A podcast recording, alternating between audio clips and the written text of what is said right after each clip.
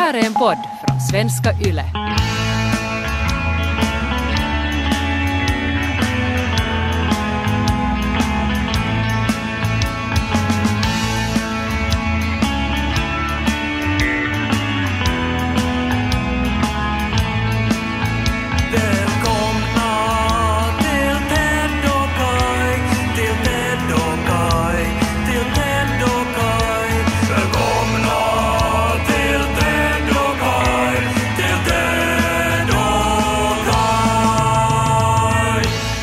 Ja, det bästa just nu och det enda som jag har lust med så är den här katten som snarkar in i mikrofonen. Jaha.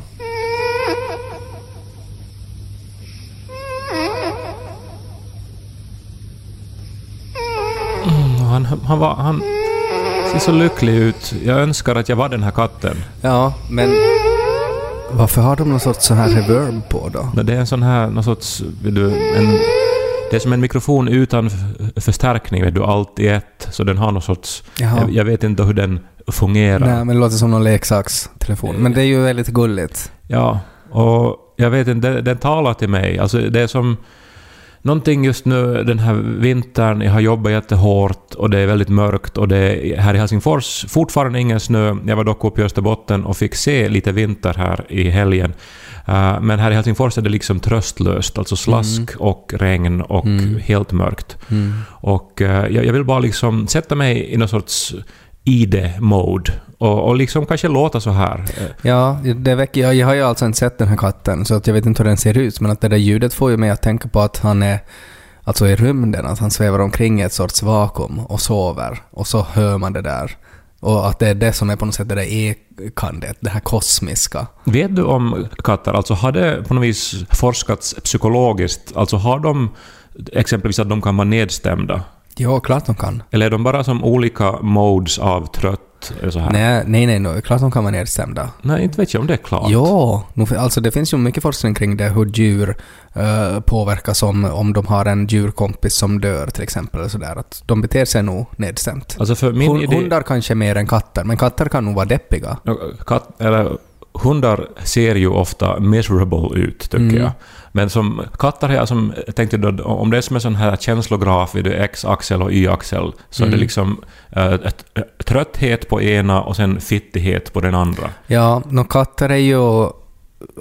De är ju svårare tror jag att göra forskning på än hundar till exempel, för att hundar tenderar ändå att bete sig väldigt så här enligt hundmönster. Men katter kan vara, de är, så, de är mer individuella än hundar och är lite mer crazyga och mer sådär att vad som helst kan hända och så bara strittar de iväg upp i hörnet.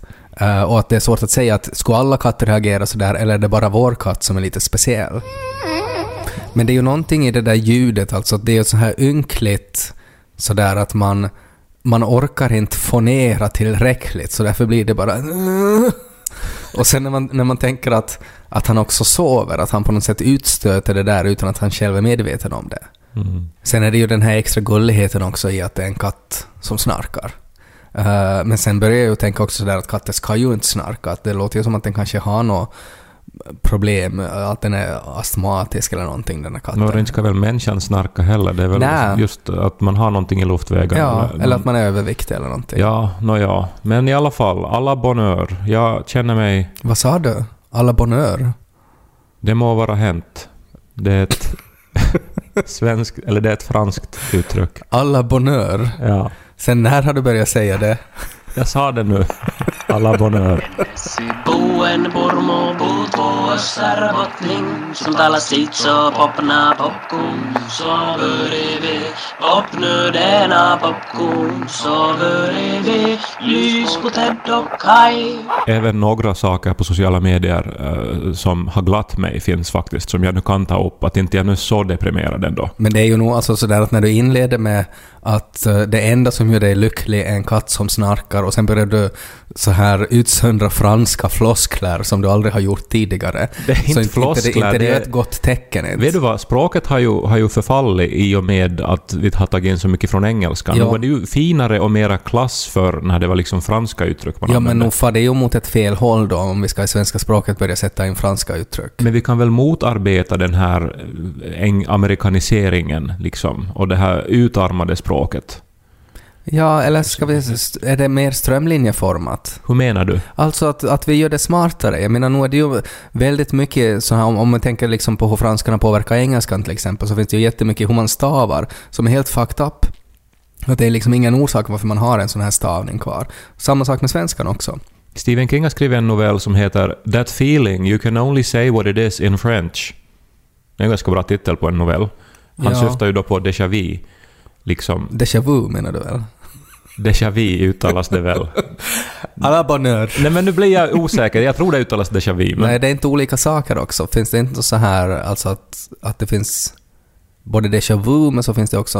Nå, vu är det nog inte åtminstone. Déjà vu kanske det kan vara. Borde vi kolla det här nu då? Herregud. Det, jag hade inte tänkt det här. Déjà, ja, det finns två olika här. Déjà vu, ja okej, déjà vu med, Med y. y, okej. ja. Känsla av att man tidigare upplevt samma sak. The feeling you can only say what it is in French. Men det visar ju också på engelskans underlägsna ställning gentemot franskan då. Ja, nej, jag, vet, jag har aldrig tyckt om den här, alltså den här på något sätt norska och isländska mentaliteten att, att man eh, försöker hitta på egna ord. Till, att man kallar TV till fjärrsyn och banan till guleböj och sådär. Nej men Guleböj är ju en vits. Men, ja, men det, det är ju ändå liksom baserat på sanningar, alltså det är ju sådär vissa språk fungerar. När tycker att- helikoptern introducerades på Island så valde man namnet Firla. Mhm. Jättevackert. Och liksom ett eget ord skapar man som på något sätt är lite onomatopoetiskt tycker jag. Men som framförallt liksom jättehäftigt ord istället Ja. för att chopper eller helikopter. Ja men helikopter, det finns en på något sätt så här vetenskaplig grej i det också. Heli, Helios och kopte, Kopterus eller vad det nu är. Alla de här grejerna som på något sätt är att även om man inte har någon aning om vad det är så att om man har en vetenskaplig bakgrund så kan man kanske räkna ut ungefär vad det är. Men att medan då Firla är sådär att jag, kan inte ens gissa vad det skulle kunna vara. Horace Engdahl är ju så här ute i kylan nu, men han hade ju det här på det klara liksom, med språket. Alltså han, han, han var ju osviklig och hittade ju alltid de här korrekta uttrycken. Och om det skulle kryddas med något annat språk så var det ju från franskan. à la bonne heure. Mm. Ja, Som ja. han då kryddade. Men jag vill fortfarande inte att vi ska basera någon levnadsvisdom på Horace Engdahl. Jag tycker inte att han är kanske rätt person att, att på något sätt få bestämma vad som är korrekt. Eh, men om, om man tänker om vi utgår från det här Stephen King, att den där känslan som man bara kan säga på franska. Vad, vad är det som den här katten då, alltså vi tycker det är spännande att, att du ville inleda så starkt med den här kattsnarkningen. Att den här känslan som man bara kan säga med en kattsnarkning. Vad är det som ligger bakom den då? Vad är det för känsla? Nej men jag, jag ser väl någonting eftersträvansvärt. Alltså det, jag, jag skulle gärna Du skulle vara sådär nöjd och utsöndra de där ljuden. Ja, så att det är någonting positivt i Jag är det. liksom långt borta från det där tillståndet just Mm. nu. Jag har haft en crazy vecka. Ja. Men alla bonheur. Det är nu så här det är. På tal om språk och ord och sånt där så stötte jag på en jätteintressant lista. eh, där eh, det fanns exempel på hur man förklarar färger åt blinda. Oj, intressant. Det var jätteintressant och jag tänkte att, att det här är nog, jag menar, det lite tangerar ju det vi nu har pratat om, men så tänker jag också att det här är nog någonting som Kai som författare kan gå igång på. För Jo, och någonting som jag har undrat över faktiskt. Mm. Nu här är till exempel färgen röd. Det här är då en, en blind person som har beskrivit hur andra människor fick honom att förstå vad färgen röd var. Och han sa så här. They had me stand outside in the sun. They told me that the heat I was feeling is red. They explained that red is the color of a burn from heat, embarrassment or even anger. Mm, men okej, det där är ju inte det som jag nu var ute efter. För Men det är ju en jättebra här... beskrivning. Alltså att, att försöka få, om du aldrig har sett färgen röd, att koppla det till en känsla. Att det känns rött Jo, jo. när det blir varmt. Men det där är ju det som man förväntar sig. Alltså att man måste associera på något vis logiskt. Ja. Och liksom lära sig utan till liksom vad en färg är. Nu hade jag hoppats att det, det skulle finnas någon möjlighet att... att som- Färgen blå. They put my hands in their pool. They told me that the sensation I felt while swimming, that omnipresent coolness, that's blue. Blue feels like relaxation. Brown, they shat in my face. Alltså det här är ju som, jag tycker det, det här är inte, inte det som jag hade förväntat mig. Nej men vad, det är ju precis så där man skulle måste göra och det ju det som jag gick så igång på. Att det är så där att det är så smart sätt att göra det på. Men se, för att jag har som tänkt att ändå kan det vara så att liksom blinda har någon eh, form av liksom eh, visuell, Karatekraft, ja. visuell karatekraft. Liksom, alltså någonting då det finns nyanser i det mörka eller att man kan liksom på ja, något sätt... Förstås finns det säkert olika grader av det, men att det är ju ändå att någon som har varit blind från födseln har noll... finns in- inte ett koncept över hur en färg kan. Vad heter det här när man, när man liksom associerar typ stämningar med färger och att... Eller att man kan associera dagar, att, att, att, Ja, att, och att siffror. imorgon är det, är det ja, grönt. Det heter, det har ett, ett vackert Eh, ord. Synestesi eller Syne, någonting. ja, det, någonting man, är, man är synestetiker, eller Ja, synestet. ja, och att- à la bonheur. Något, någonting sånt skulle på något vis förstärkas då om man, om man är blind till exempel. Ja.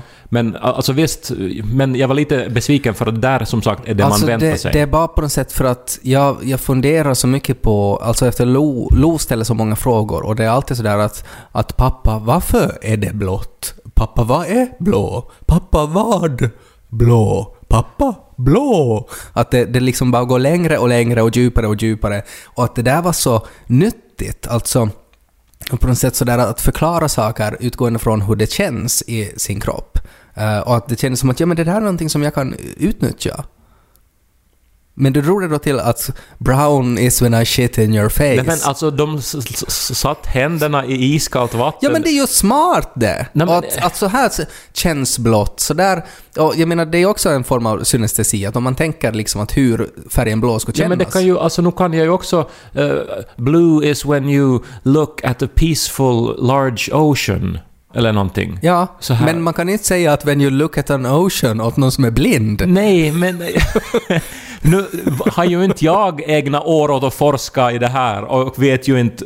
eh, Och kan ju inte vara korrekt direkt på beställning. Men jag eh, tänker att det var inte det där som jag hade hoppats på. Jag hade hoppats på någonting revolutionerande och du levererar någonting förutsägbart. Nej, jag Alla levererar... bonheur. Ja, jag levererar någonting som jag tyckte var bara f- fungerande i sin simpelhet. Och ibland så tycker jag att så ska det vara. Precis som jag tycker att språket ska vara så. Man ska inte sätta in franska uttryck. Jo, jo, Man ska göra det logiskt. Du levererar en klickrubrik och när du då visar entusiasm så klickar jag, men den var en besvikelse. När har jag någonsin levererat annat än klickrubriker? Nej, men jag tänker, var du imponerad av det där? Ja, jag var det. Alltså, du hade inte tänkt att det är så Nej, tyck, man gör? jag tyckte det var smart. Jag tyckte att, att för att jag, när jag läste den här rubriken och var sådär att förklara färg åt en blind, så att ja, men det är ju någonting man har funderat på, men inte vet jag riktigt hur jag skulle börja. Så det kändes bara så jättesmart att ja, men förstås, man ska ju associera till känsla, liksom både fysiskt, hur det känns att ha händerna i vattnet, men att också hur någonting kan kännas till exempel om man blir arg eller om man blir... eh, att man är med om någonting pinsamt. Det var smart tyckte jag. På något sätt skulle jag hellre då ha sett att det skulle vara någonting med musik. För musik är ju faktiskt något som går rakt in i känslolivet och som opererar på liksom utanför språket, utanför logiken. Så man skulle kunna säga att här är lila och så spelar man upp den här katten som snarkar. Ja, no, inte en alldeles dålig idé. Alltså, nu var ju det inte musik, det var ju ett ljud av ett djur. Eh, men att man spelar någon sorts sån här uh, hetsig eld, man spelar uh, Polero Ja, men jag tror det blir för... och så är det rött. I hear you. Jag tror jag förstår vad du menar, men jag tror att det ändå finns för mycket tolkningsmöjligheter där. Mm. För att, för att musik kan väcka så mycket olika känslor i någon. Men att om man sätter liksom händerna i kallt vatten så det känns likadant oberoende vem man är, tror jag. Eller om man blir skiten i facet. Men eh, att sätta handen i eh, kallt vatten gör ju ont, inte gör ju blå ont. Nej men in, inte nu så kallt att det svider, men så där liksom nedkylt vatten. Så att det känns... Ja, Men får inte då en blind människa då idén om att, att, att, att se är liksom att, att, att känna, att det är som samma sak? Ja men det är ju det på ett sätt. Bara med ögonen. Det handlar ju om intryck. Det är väl också alltså, jag menar det som eh, hjärnan, på något sätt hur, hur hjärnan tolkar synintryck handlar ju också om känslor. Det är bara på ett annat ställe i hjärnan där det liksom trycks på knapparna. Vad tror du om det här att om ett träd faller i skogen och ingen är där för att höra det? Kommer det ett ljud. Nå, klart det kommer ett ljud. Nej. Och ska det sluta finnas Va? fysikens lagar bara för att ingen observerar det? Nej men nu, nu gick du ju rakt i fällan. Nej, Förstås kommer det inte ett ljud. det är klart det kommer. Ett ljud kräver ju ett nervsystem som tolkar de här vibrationerna. Nej, Utan ett det nervsystem kommer- så är det bara det- vå- klart det- vågor i luften. Ja, det är men- inte ett ljud. Ja, vågor i luften är uttryckligen ett ljud. Nej, när det tolkas så blir det till ett ljud. Nej, det är det före det tolkas. Nervsystemet gör att det blir till ett ljud. Innan det så är det bara vad det nu är. Nej men det där liksom, om, det, om skogen brinner upp och så far du dit och så är alla träden och så är det vad är det som har hänt? Jag blundar ju när det börjar brinna så det borde ha slutat då.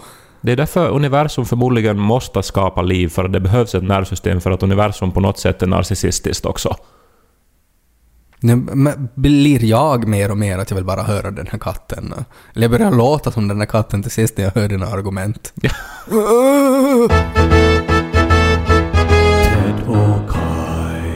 tal om språk och att prata eh, så läste jag en så jättebra beskrivning. Eh, nu är jag redan inställd på att du kommer att tycka att det här är som att någon skulle skita en i facet när jag säger men jag kommer ändå att säga det. Alla bonheur. Eh, jag läste en fantasybok, A Little Hatred av Joe Abercrombie, en ny ehm, trilogi. Alltså att om man tycker om The First Law-trilogi så rekommenderar jag verkligen att läsa Little Hatred för det fortsätter direkt efter den. Ser han ut som en sån här Abercrombie and Fitch-modell också?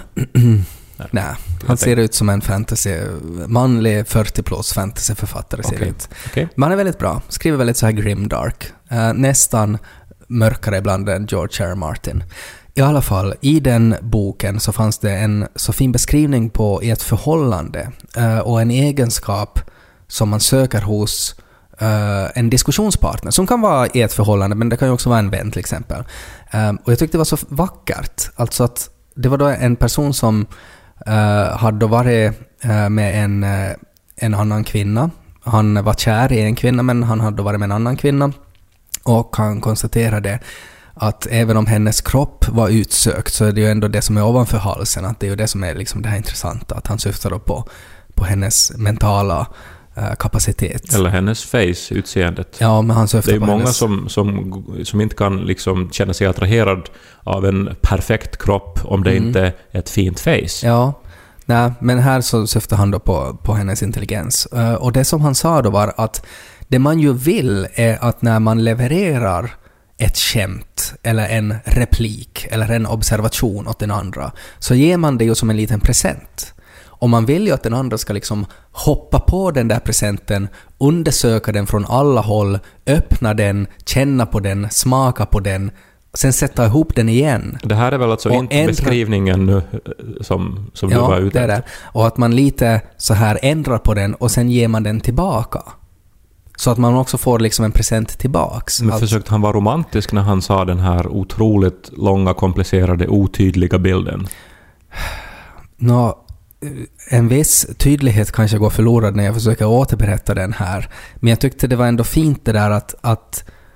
För det är någonting som jag har också försökt sätta ord på. Alltså det här att, att när man har en diskussion med någon och att när man ger någonting, alltså att man ger en tanke men att man liksom lindar in den som en present. Att här får du en present av mig, den här tanken. Och så tar man tack för den här tanken, den här presenten. Hmm, jaha, det ska betyda så här och så här. Och så får man en present tillbaka, alltså att man kan ta det man just har fått men man sätter en liten spin på det och ger tillbaka det. Och, så, och då blir det ju liksom en sorts... Då blir det ju till en diskussion som är givande för båda parterna. Och hur man kan också umgås med sådana människor där man ger presenter gång på gång på gång men man får ingenting tillbaks. Mm, men hur tänker du att, jag menar för vi har ju ett, just nu ett samtal, det är ju det den här podden är. Mm. Just nu känns det som att jag gav dig en present och jag fick skit i facet. Ja, men då, nu är det ju också att man ibland får dåliga presenter. Ja, det kan ju hända. Jag, Att det är en present som man inte alls behöver. jag fick en gång till julklapp av min storebror och nu älskar jag min storebror, men, men ett sån här potatisskalare för storkök. Alltså en sån här elektrisk apparat. Jag, jag, alltså jag tänker bara, jag menar då, Tycker ni om potatis? nej, och inte Okej. äter vi så mycket potatis heller. Och om vi äter så är det ju några stycken som man Ja. snabbt skalar för hand. Jo, och ni ordnar inte så här potatiskalas. Nej, men, men alltså... Som är det någon tänker- gay-grej med så här storkökspotatisskala? Nej, det det skulle kunna vara. Ja, för vi, vi, vi, vi har många gånger när, när vi ser den här skalaren då oanvänd i Mm. garderoben så, så, förs- så försöker vi som förstå tanken bakom den, men vi har Mm. inte ännu kanske riktigt lyckats. Nej. Eh, Men, men jag menar, sådana presenter så måste man ju då reagera då möjligtvis artigt men ändå ganska så här svalt på att man får ju inte uppmuntra Nej. sånt. Nej. Och, och som jag tänker nu, det här som du gav mig nu, så, så var ju kanske något åt det hållet. Jag menar, Nej, jag tänkte väl på, igen på något sätt att jo, jag misstaget att tänka att du som författare kanske tycker att det kan vara intressant med sådana där. men jag är en utmattad författare. Ja, jag glömmer väl det gång på gång att du är den här katten som snarkar. Att du, eller du vill vara den här katten som snarkar. Och hur man än överöser dig med presenter så rasar de ut i rymden bara. Men det är ju sant alltså nog att i bra konversation så ska ju båda två bidra och så ska man ju gärna då ta det då som man får och liksom ge sin egen tolkning tillbaka. Exakt. Eller ge mera information. Ja, att man både värderar att, att man lyssnar men att sen ger man tillbaks eh, på något sätt utgående från den present man fick. Och det var väl bara det jag ville säga, att jag tyckte att ja, men, ja, så, exakt så ska det vara. Och det var fint. Tror du din bror kan ha fått något sån här att han har fått någon sån här inblick i framtiden då? Att han vet liksom att Donico kommer att behöva en stor kökspotatisskalare. Och så, var- eller att han gick in i någon sån trans, att han gick in i en butik och sa nu ska jag köpa någonting åt Kai. Och så det är någonting som säger mig att uh, jag måste köpa storkökspotatisskalaren. Och så kan det vara att det är det som på något sätt i, i någon sån här kidnappningsscenario så är det just den MacGyver-lösningen som får er ur den här knipan. Visste du att MacGyver eh, har alltså... Älska potatis. Nej, att hans släktingar är från Munsala. Alltså, den fiktiva karaktären MacGyver... Skådespelaren. Skådespelaren, okej. Mm. Nej, det visste eh, jag inte. fa- Farfars far hette Skrivars, typ, och bodde i Munsala. Jag tror inte på det där. Jag- Jag blev också paff när jag läste Ja, men det där är ju någonting som någon, någon barn har missförstått i ett lågstadie när MacGyver gick på TV. Och jag känner ju människor som heter Skrivars, ja. De är förmodligen släkt med MacGyver. Ja, men de är ju inte det. Det är ju någon som har bara hittat på det där i något skede och sagt att visste du att jag är släkt med MacGyver? Ja. Därför jag har så fin i hår. Var har du fått den här informationen? Internet var det nog. Men Ja. jag menar, nu gav ju jag dig den här fantastiska MacGyver Österbotten-presenten. Mm. Men du Nå, menar det- att jag ljuger Ja, genast. no, det, det du gav mig var ju en storkökspotatisskalare.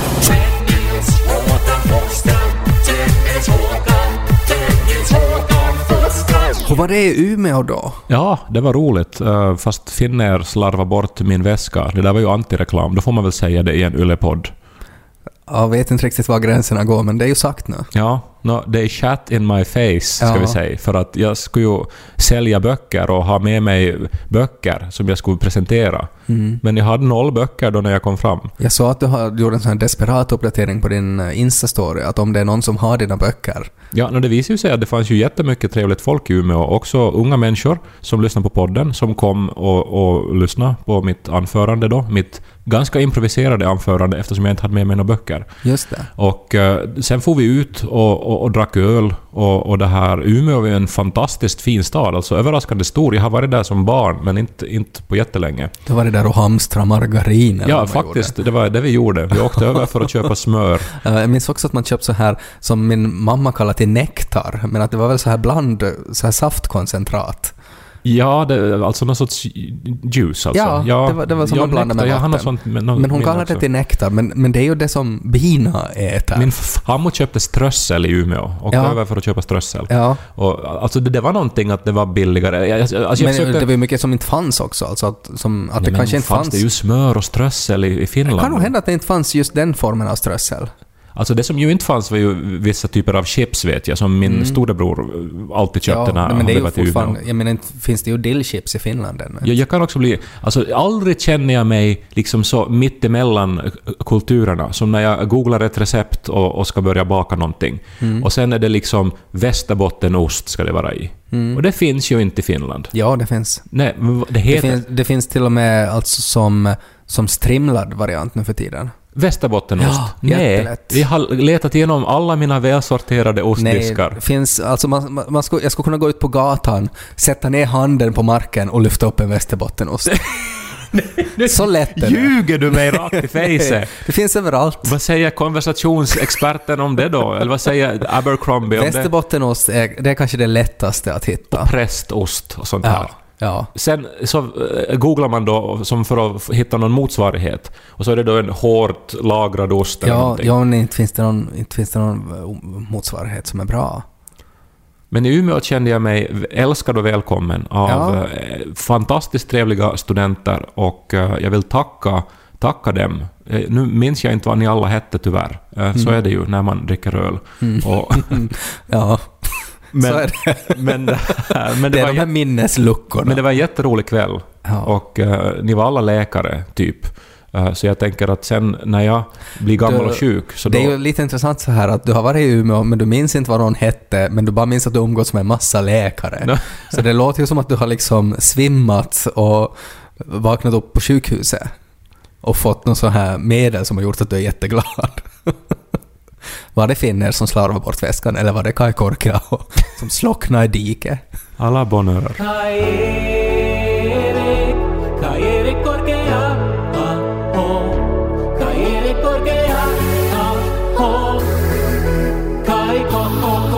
Korkeaho. Jag var också i Österbotten i helgen för jag begravde min farfar. 91 år gammal. Dog han för ett par veckor sedan. Och eh, det är ju jätteledsamt att människor dör, men är man 91 så är det på något vis... Det, det är inte samma sak som att om någon plötsligt dör. Nej, så är det inte. Men att, eh, jag visste inte egentligen så jättemycket om farfar. Alltså han var inte en som, som pratade så mycket. Han, han, han jobbade och var väldigt praktisk. En sån här handlingens man som plockade bär och högg ved. Och, och så här en eh, österbottnisk finsk eh, man. Uppväxt eh, under krigstiden, men just så ung att han inte själv var vid fronten, men stannade hemma. Och eh, det var under ett av talen som hölls på mi- minnesstunden så pratades då om hur han då som 12-åring då eh, fick ta ansvar då för, för sina syskon och för hela hemmet typ för att pappa då for i krig. Och eh, han fick ett hagelgevär och skulle liksom jaga eh, vilt för att liksom få mat till familjen. Han skulle hugga ved för att hålla huset varmt och, och så vidare. Och det, här, det här är ju någonting som, jag, som ju faktiskt glöms. Alltså, vi, vi, vi hedrar ju våra eh, krigsveteraner och våra lottor och så här. Och all heder åt dem. Uh, men vi glömmer ju bort också många som, som var jätteviktiga i kriget och som ju bar ett stort lass. Ja, alltså på ett sätt nästan viktigare om man tänker sådär långsiktigt. Alltså för det är ju de som måste på något sätt stå ut med skiten som Ja. kom tillbaks från kriget liksom. Det är ju omöjligt att rangordna vad som var viktigt i ett så komplicerat skeende som ett krig. Eh, Allt var ju viktigt och, och så här. Men att eh, vi, vi pratar i alla fall väldigt lite om eh, de här unga och kvinnorna som blev hemma och tog hand om liksom, eh, hemmen medan Mm. männen då var ute Mm. och stred. En grej som jag fick veta var att min faffa, och eh, det här måste ju ses då, i kontexten då av att det var strax efter krig, men att han, han eh, sköt katter och flådde dem för att kattpälsar var otroligt värdefulla under krigsåren. Men Alltså andras husdjur då? Det sprang väl katter i skogen antar jag, säkert så. Jag, jag, jag vet inte. Ja, men lite oklart är det nog för att inte växer det ju katter vilt i finska skogarna heller. Men eh, kanske det... När nog springer det omkring i Österbotten springer det nog en massa herrelösa katter som förökar sig väldigt. Ja, nå kanske Till på höger och vänster. vissa bondgårdar och sådär. Men det var på något vis, liksom, det var ju inte någonting som jag egentligen vill associera med min farfar. med någon. Alltså sådär att om man tänker att av allt vad man kan göra under ett 91-årigt liv så är det just det där man vill att någon ska läsa upp under ett tal. Ja, men samtidigt så blev det också, eh, tycker jag, ögonöppnande vilken annan tid det var. Ja. Och att han då som, som ung då eh, liksom kan försörja och stödja en familj genom Mm. att göra någonting sånt här. Jo, jo, alltså det, jag menar, allt handlar ju om en kontext. Om det skulle handla om att, att Lo skulle svälta om jag inte flår katter, så då skulle de ju få kalla mig kattflåaren Forsström, för att det är ju det jag skulle göra då. Så är det ju, om det handlar om överlevnad. Jag tänkte också så här, för att vi är ju så fjärmade från kriget ändå. Mm. Alltså vi läser om det och vi, vi har släktingar som har personliga erfarenheter. Men ändå så är det ju omöjligt att eh, se liksom hur samhället, som vi nu är vana vid, Mm. skulle ändra om det skulle plötsligt bli krig. Ja, ja, det är ju så sjukt också när man tänker på hur avlägset det känns men ändå hur kort tid det är ifrån. Jag såg en stand-up av Joe Rogan. Annars inte så jättestort fan av honom, men jag tyckte att han hade en rolig point. eh, där han pratade om hur sjukt det är liksom att man inte har ändrat på just så här Declaration of Independence och allt det här som när de stiftade de här reglerna vad en president får göra och sådär i USA på 1700-talet. Mm. Att vi, eh, liksom att om man skulle ta George Washington idag till USA så skulle hans första fråga vara har ni inte skrivit något nytt sen, sen vi hittade på det där? Ehm, och, eh, och sen hade han en point i det liksom att, att man ska inte komma ihåg hur kort tid det är. Och, och han använde som exempel då att om vi säger idag att människor lever tills man är hundra, ish, så det är bara tre människor sen det där skrevs. Ja, eh, alltså Och det är ju sinnessjukt det. perspektiv. Eh, och därför är det ju jätteviktigt att läsa historia. Mm. Och jag, jag har alltid varit jättedålig på historia. Ja, om, läst- om man undrar varför man ska läsa historia, så det, det leder till att du kan börja se trender. Om du kan börja se trender så då kan du undvika skit i framtiden. På något sätt är det ju att liksom vi är uppväxta i fredstid, i otroligt välstånd. Vi liksom har katter som snarkar njutningsfullt. Medan bara två generationer sen så var katterna jagade och fick sätta livet till eh, för att en stor familj på den österbottniska slätten måste äta och värma upp huset för att det pågick ett krig i Karelen. Inte värmde de väl upp huset med katterna? Nå, de...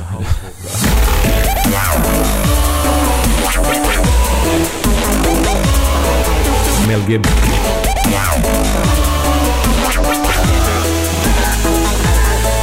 Halshugg.